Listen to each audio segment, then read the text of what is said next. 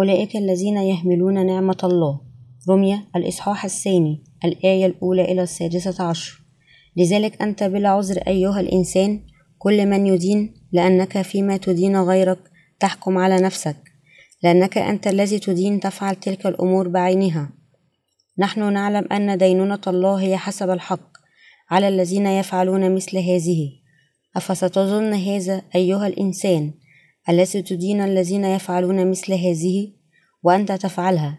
إنك تنجو من دينونة الله؟ أم تستهين بغنى لطفه وإمهاله وطول أناته؟ غير عالم أن لطف الله إنما يقتادك إلى التوبة. ولكنك من أجل قساوتك وقلبك غير التائب تسخر لنفسك غضبا في يوم الغضب واستعلان دينونة الله العادلة الذي يجازي كل واحد حسب أعماله. أما الذين بصبر في العمل الصالح يطلبون المجد والكرامة والبقاء فبالحياة الأبدية. وأما الذين هم من أهل التحزب ولا يطوعون للحق بل يطوعون للإثم فسخط وغضب شدة وضيق على كل نفس إنسان يفعل الشر. اليهودي أولا ثم اليوناني. ومجد وكرامة وسلام لكل من يفعل الصلاح. اليهودي أولا ثم اليوناني لأن ليس عند الله محاباة. لأن كل من أخطأ بدون الناموس فبدون الناموس يهلك وكل من أخطأ في الناموس فبالناموس يدان. لأن ليس الذين يسمعون الناموس هم أبرار عند الله بل الذين يعملون بالناموس هم يبررون. لأنه الأمم الذين ليس عندهم الناموس متى فعلوا بالطبيعة ما هو في الناموس؟ فهؤلاء إذ ليس لهم الناموس هم ناموس لأنفسهم. الذين يظهرون عمل الناموس مكتوبا في قلوبهم شاهدا أيضا ضميرهم وأفكارهم فيما بينها مشتكية أو محتجة. في اليوم الذي فيه يدين الله سرائر الناس حسب إنجيلي بيسوع المسيح. الحرفيون دائما يدينون الناس الآخرين بينما هم غير قادرون أن يحفظوا الناموس. دعونا نتحدث عن الناموس بولس الرسول قال لليهود الذين تمسكوا بالناموس لذلك أنت بلا عذر أيها الإنسان. كل من يدين لأنك فيما تدين غيرك تحكم على نفسك. لأنك أنت الذي تدين تفعل تلك الأمور بعينها. ونحن نعلم أن دينونة الله هي حسب الحق على الذين يفعلون مثل هذه. أفستظن؟ هذا أيها الإنسان الذي تدين الذين يفعلون مثل هذه؟ وأنت تفعلها؟ أنك تنجو من دينونة الله؟ رمية الإصحاح الثاني الآية الأولى إلى الثالثة. يعتقد الناموسيون أنهم يكرمون الله جيدا. هؤلاء الناس لا يؤمنون بالله بقلوبهم ولكن بفخر بفخرهم الزائف القائم على أعمالهم. يحب هؤلاء الأشخاص الحكم على الآخرين وهم جيدون في ذلك. ومع ذلك بينما يحكمون على الآخرين بكلام الله فإنهم لا يدركون أنهم بالضبط نفس أولئك الذين ينتقدونهم ويرتكبون نفس الأخطاء. على سبيل المثال لا يحفظون يوم السبت رغم أنهم يخبرون الآخرين أن يحفظوه وفقا لوصايا الله. يقولون للآخرين أن يطيعوا الناموس ويحفظوه لكنهم هم أنفسهم يحفظونه. قال بولس الرسول لهؤلاء الناس أفستظن هذا أيها الإنسان الذي تدين الذين يفعلون مثل هذه؟ وأنت تفعلها أنك تنجو من دينونة الله. رمية الإصحاح الثاني الآية الثالثة. لا يمكن للناموسيين أن يخلصوا أمام الله. لا يمكن للناموس أن يخلصنا أبدا. لذلك سيديننا الله إذا كانت حياتنا الدينية قائمة على الناموس. تسبب الحياة الناموسية غضب الله. أولئك الذين لم يخلصوا لديهم إيمان ناموسي. يقولون للآخرين أن يعيشوا بطرق معينة. وفقا للناموس. لكن لا ينبغي لهم أن يقولوا مثل هذه الأشياء في هذه الأيام. منذ زمن بعيد كان معظم المسيحيين في بلادنا على هذا النحو. اعتاد القصوص الشرعيون توبيخ النساء اللواتي يصففن شعرهن قائلين إنهن سيرسلن إلى الجحيم إذا كن تحت تعليمات القساوسة الذين علموا أعضاء الكنيسة بأفعال الناموس بهذه الطريقة فإننا سنعتقد بالتأكيد أن أولئك الذين لديهم تصفيفات شعر سيذهبون تلقائيا إلى الجحيم. هذا حدث منذ حوالي خمسة عشر عاما عشرون عاما فقط. إذا استخدمت المرأة أحمر الشفاه فهذا يعني أنها سترسل إلى العذاب بناء على تعليمات هؤلاء القساوسة.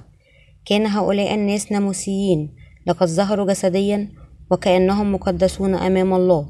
تعليم الناس عدم استخدام أحمر الشفاه أو تصفيف الشعر والمشي برفق دائما وعدم شراء أو بيع أي سلع أخبر هؤلاء الناموسيون المؤمنين ما هي الأشياء الصحيحة أو الخاطئة من منظور كلام الله بينما هم أنفسهم منافقون. اليهود كانوا هكذا تماما. كان اليهود هكذا. حكموا على الأمم بالناموس قائلين أشياء مثل إنهم لا يعرفون الله ويعبدون الأصنام. إنهم محكوم عليهم بالجحيم وهم أناس متوحشون. لكنهم هم أنفسهم أحبوا الأشياء المادية لهذا العالم مع آلهة أجنبية أخرى أكثر من الله. لذلك أنت بلا عذر أيها الإنسان كل من يدين لأنك فيما تدين غيرك تحكم على نفسك. لأنك أنت الذي تدين تفعل تلك الأمور بعينها. كان اليهودي يحكمون على الآخرين وفقا للناموس لكنهم لم يتبعوا ما علموه للناس أبدا. علاوة على ذلك فإن أولئك الذين لا يؤمنون ببر الله أو لديهم خلاص يسوع في قلوبهم يعتقدون أنهم يعيشون وفقا لكلمة الله تماما لكنهم مثل اليهود تماما. الحرفيون سيدينون ربما لم يعش الناس من الأجيال الشابة هنا حياة دينية بهذه الطريقة. ومع ذلك ربما سمعت الأجيال الأكبر سنا الخطب المستندة إلى الناموس اعتاد القساوسة توبيخ أولئك الذين قاموا بتصفيفات الشعر لمجرد أنها بدت بذيئة. لا يمكن للوزراء أن يفعلوا مثل هذا الشيء هذه الأيام. أصبح هدفا للنقد قول مثل هذه الكلمات مثل الأبرار أو كن مقدسا تماما منذ زمن بعيد. في الوقت الحاضر يستخدم الكثير من الناس بشكل عام تعبير الأبرار وهذا يعني أن المسيحية قد تغيرت. لا يمكن للمعلمين الكذب أن يقولوا أكاذيب عشوائية لأنه حتى أتباعهم قد سلموا الإنجيل الحقيقي من خلال الكتب والأشرطة. لذلك لا يمكنهم التحدث إلى مستمعيهم بدون منطق. أهم شيء يجب معرفته.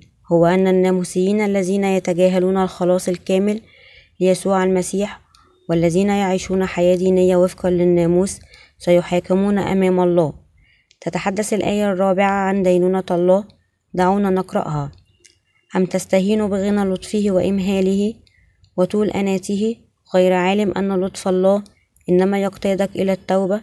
سيدين الله الناموسيين أيها الإخوة الإيمان الناموسي يقاوم الله. يعارض الناموسيون محبة الله بمعايير تستند إلى أعمالهم الخاصة. يتجاهل الناموسيون إنجيل الخلاص الذي ينص على أن الله قد غفر كل خطاياهم وأسامهم من خلال غنى لطفه وسلامه وطول أناته.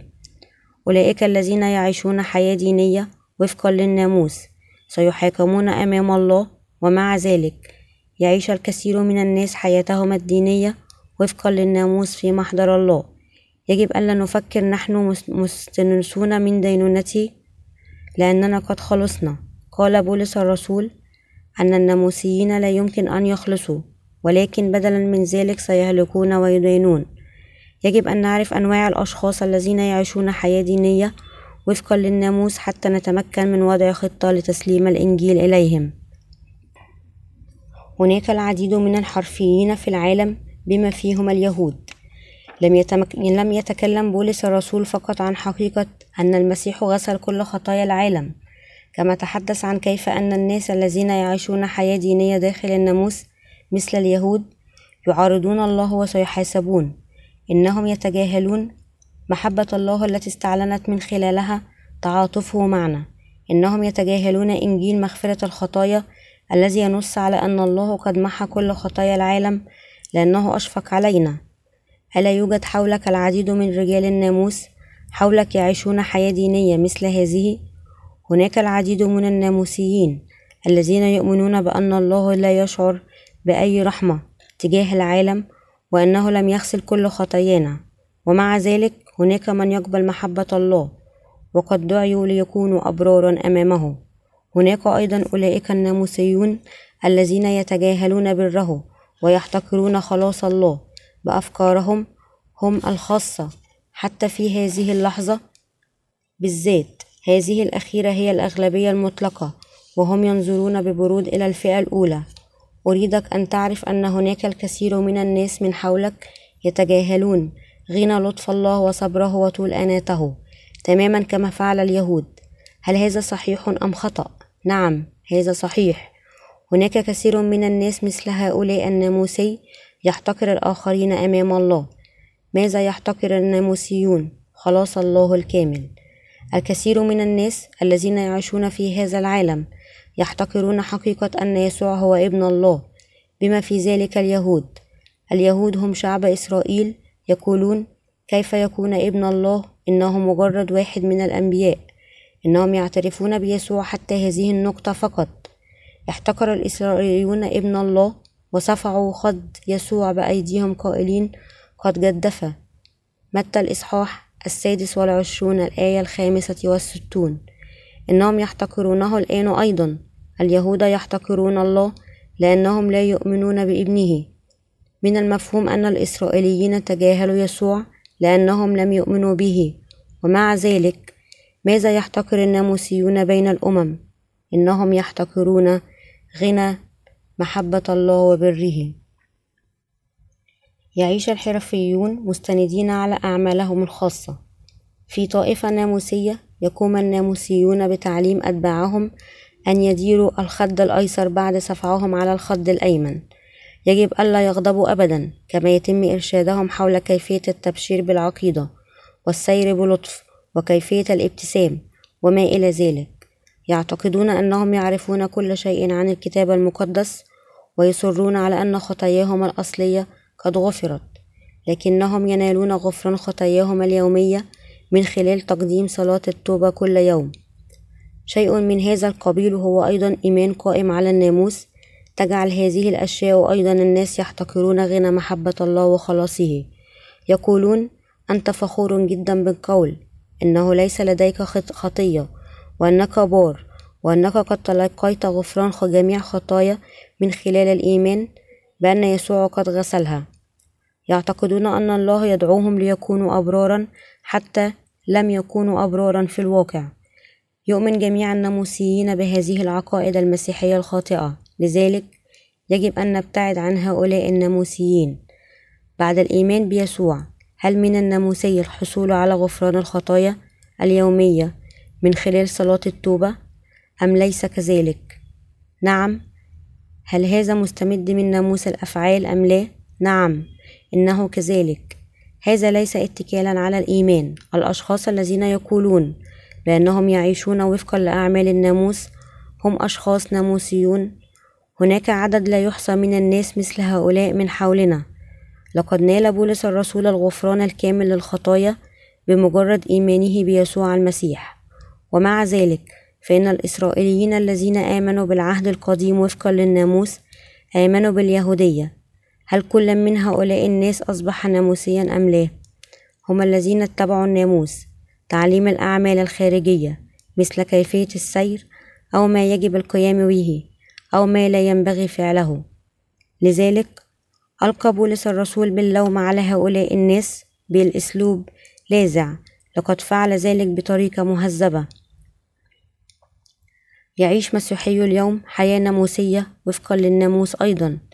إنهم يؤمنون أنهم على الرغم من تقديسهم بالإيمان فإن خطاياهم تغفر يوميا عندما يقدمون صلاة التوبة من أجل خطاياهم.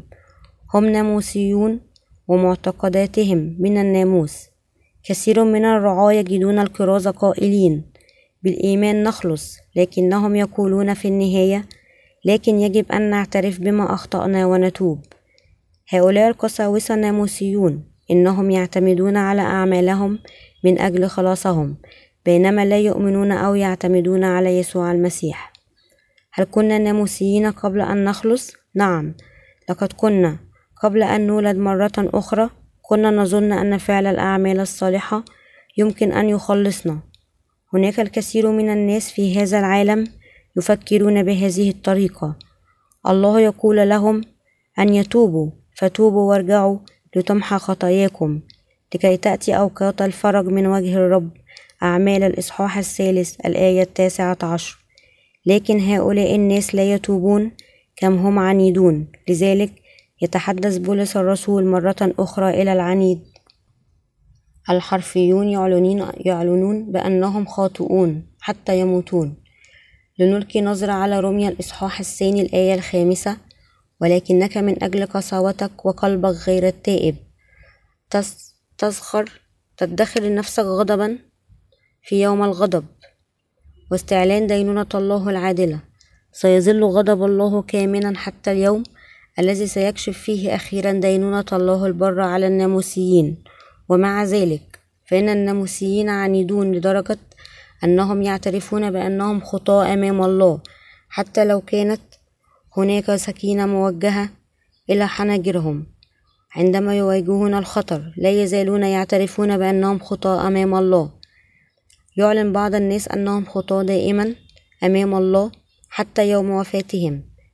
كم هم عنيدون؟ يقولون إنهم خطاة لأنهم لا يستطيعون العيش وفقا لكلمة الله حتى لو كانوا يؤمنون بيسوع المسيح.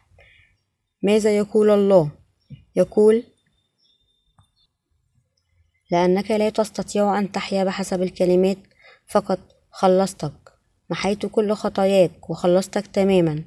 إنهم لا يمتلكون الإيمان بيسوع المسيح ولا يحاولون قبول بر الله ليتطهروا من خطاياهم. بدلا من ذلك يصرون على أنهم خطاة حتى يوم وفاتهم لأنهم يحاولون أن يخلصوا بأفعال الناموس والإيمان بيسوع المسيح. يجب أن يعلموا أن الوقت سيأتي عندما سيحاكمون على معتقداتهم وأعمالهم. ولكنك من أجل قساوتك وقلبك غير التائب.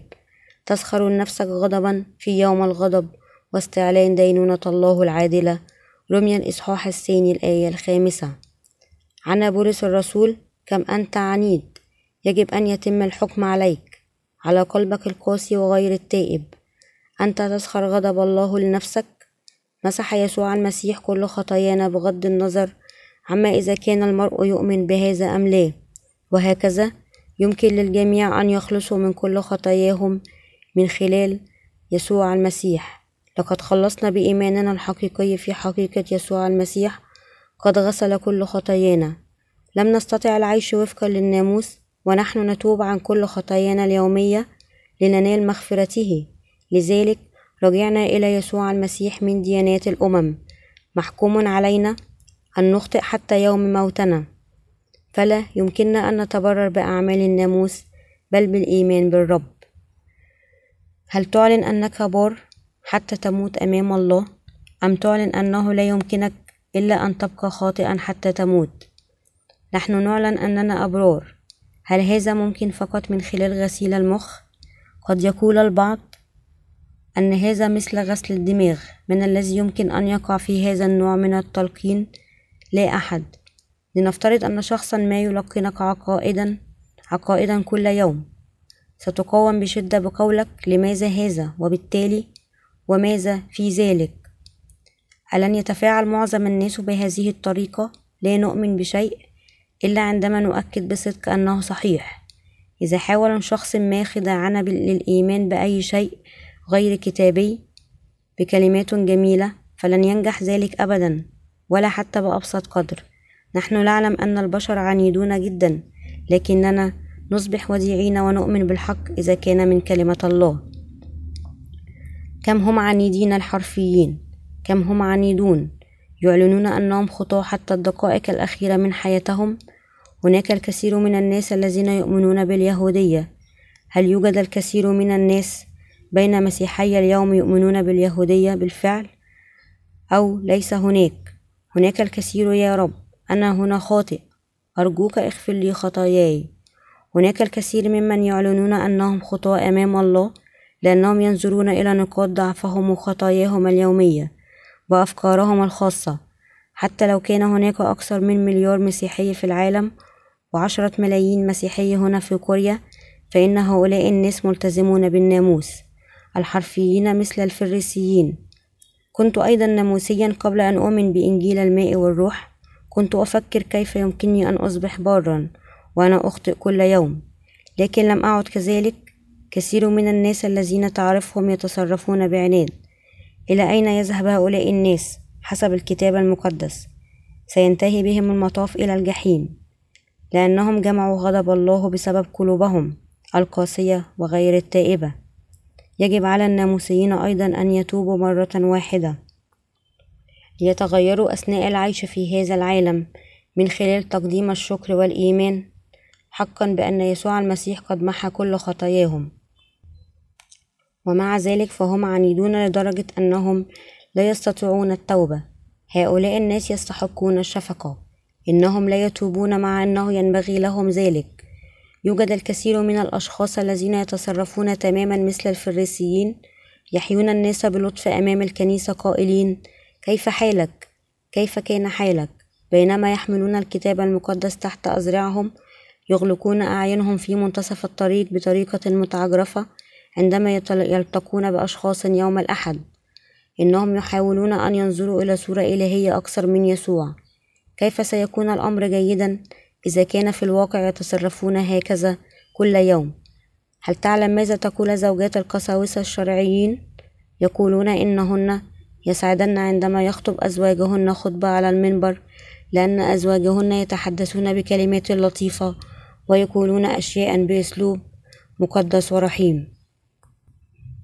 ومع ذلك فإنهم يتغيرون بمجرد وصولهم إلى المنزل ذات مرة جعلت زوجة قس شرعي لنفسها منزلا في مؤخرة المنبر آخذة معها الفرن والبطانيات والأرز لأن زوجها كان مثل المخادع في المنزل ولكنه لطيف في مؤخرة المنبر.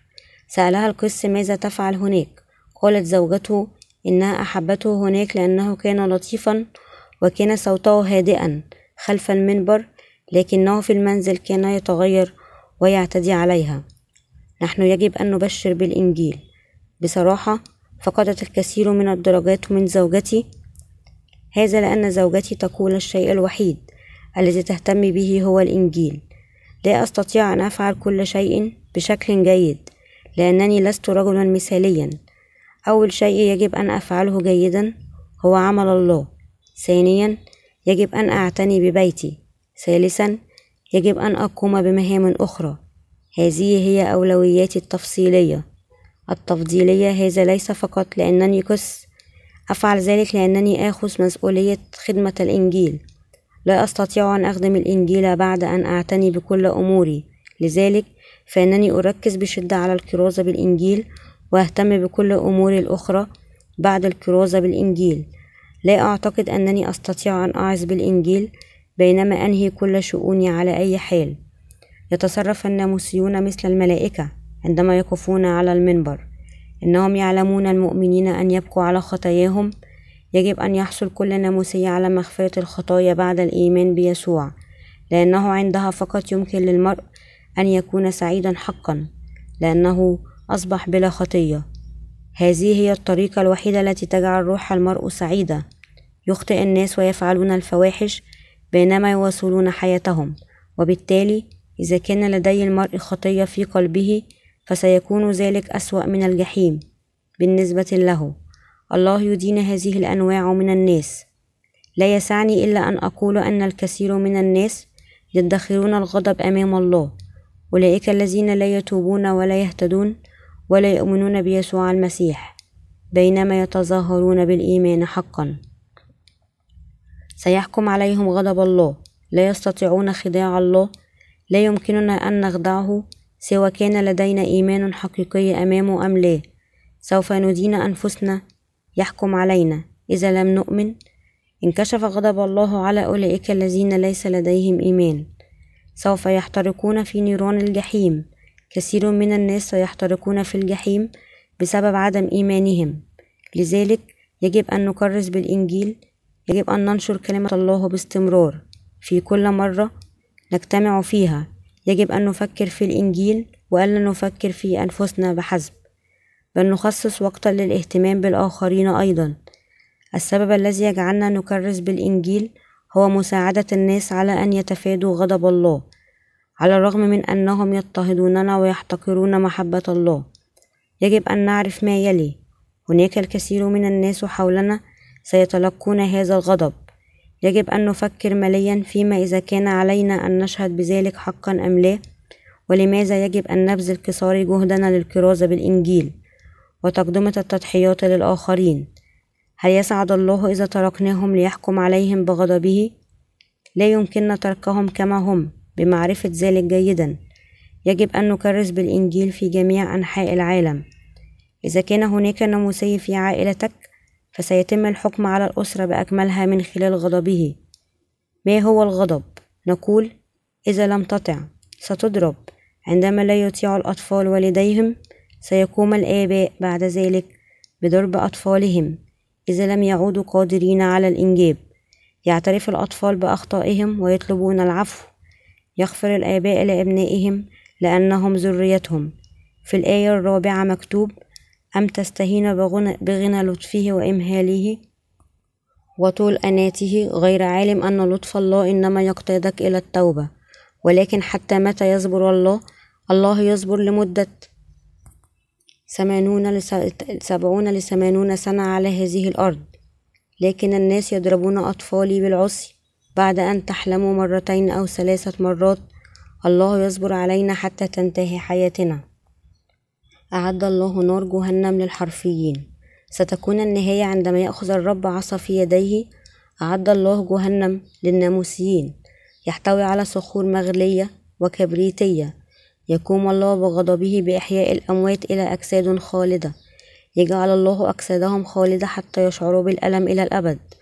ويضعهم في جهنم الذي لا ينطفئ أبدا.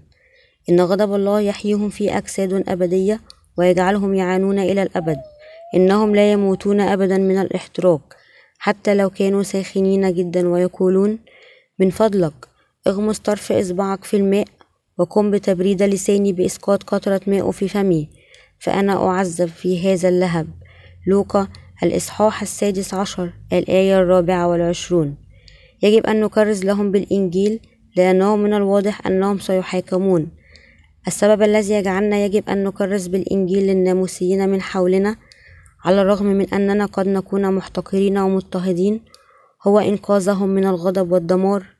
هل تفهم لماذا نبذل قصار جهدنا؟ ولماذا نهتم بإنقاذ الآخرين؟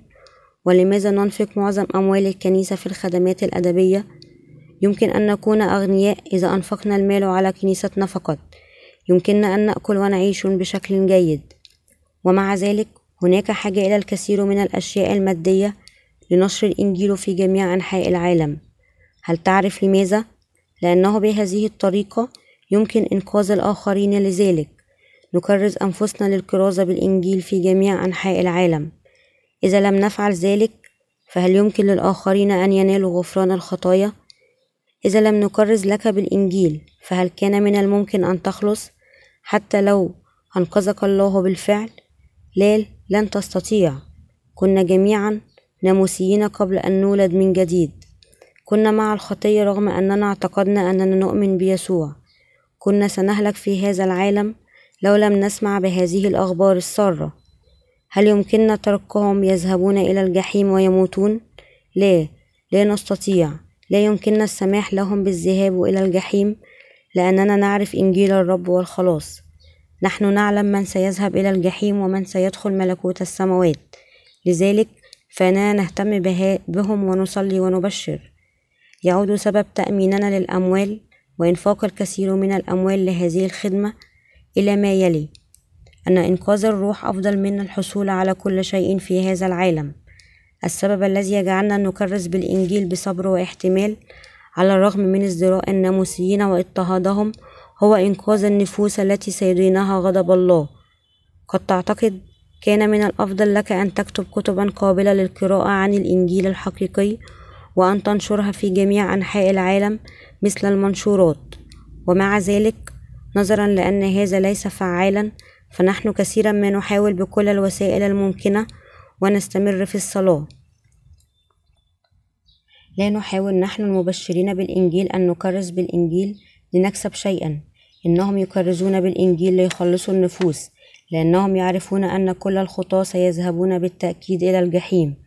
ومع ذلك فإن العديد من الناموسيين في هذا العالم يتابعون بالفعل شهواتهم الدنيوية بينما يفخرون بإخلاصهم للمسيحية. يجب أن نفهم سبب تعليم الإنجيل للناموسيين.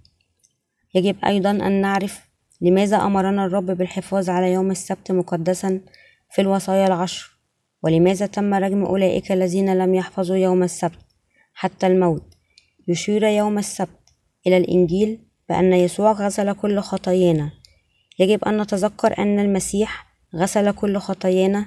يجب علينا أيضا أن نكرس به بالإيمان بالرب والذي يتضمن حقيقة أن الرب قد محى كل خطايا العالم. يبدو أنني قد أرضيت استيائي من الناموسيين خلال هذه الخطبة لكن يجب علينا أن نغفر لهم وأن نكون منفتحين عليهم. من المقدر لهم أن يذهبوا إلى الجحيم إذا أغلقنا أفهاونا. لا يمكننا نحن المبشرين بالإنجيل أن نسمح للناموسيين أن يحتقرون بأموالهم أو أن يظهروا تأثيرهم الجسدي علينا. نحن يجب أن نبشر بالإنجيل إلى عائلتنا وإلى النفوس الأخرى. يجب أن نكرس بالإنجيل للجميع بما في ذلك العديد من الأشخاص الآخرين. نحن نعلم أن جميع الأرواح ثمينة مثل أفراد عائلتنا. يجب أن نعتبر الآخرين غاليين لأننا جميعا سواسية أمام الله. لا يسعني إلا أن أتحدث عن حقيقة الخلاص عندما أعظ لأن النفوس ترسل إلى الجحيم. يجب أن ننقذهم من الذهاب إلى الجحيم. يجب أن نكرس بالإنجيل لعائلتنا وأصدقائنا ونبشر به بالأدب والكتابة. إذا كان هذا يعطي مفعولا جيدا ونصلي من أجل الأشياء التي نحتاجها. يجب أن نكرس به بعدة طرق مختلفة. نعد وليمة ونبتهج عندما نكسب نفسا. نربح النفوس كلما كان لدينا اجتماع نهائي للكرازة بالإنجيل. في بعض الأحيان يعود الناس إلى العالم على الرغم من أننا بالكاد نجحنا في أن نكرز لهم بالإنجيل ثم يغمرنا الحزن. لكن في النهاية نكرز بالإنجيل دون أن نشعر بأي خيبة أمل. أريدك أن تعرف شيئا واحدا اليوم. تذكر حقيقة أن هناك العديد من المسيحيين الناموسيين حولنا وأنه يجب علينا أن نكرز لهم بالإنجيل. إنهم يتظاهرون بالحفاظ على الناموس حتى لو لم يستطيعوا التوقف عن ارتكاب الخطية كل يوم. ويعتقدون أنه يمكنهم الحصول على مغفرة خطاياهم اليومية من خلال تقديم صلاة التوبة يوميا. إنهم يرفضون الإنجيل الذي يقول أن يسوع قد محى بالفعل كل خطايانا. يعتقدون أن يسوع أزال خطاياهم الأصلية فقط مستبعدا خطاياهم اليومية لأنهم لا يعرفون الغفران الحقيقي للخطايا. أولئك الذين لا يعرفون خلاص الحق يسمون بالناموسيين. يجب أن نخلصهم من خطاياهم بأن نكرز لهم بإنجيل بر الله.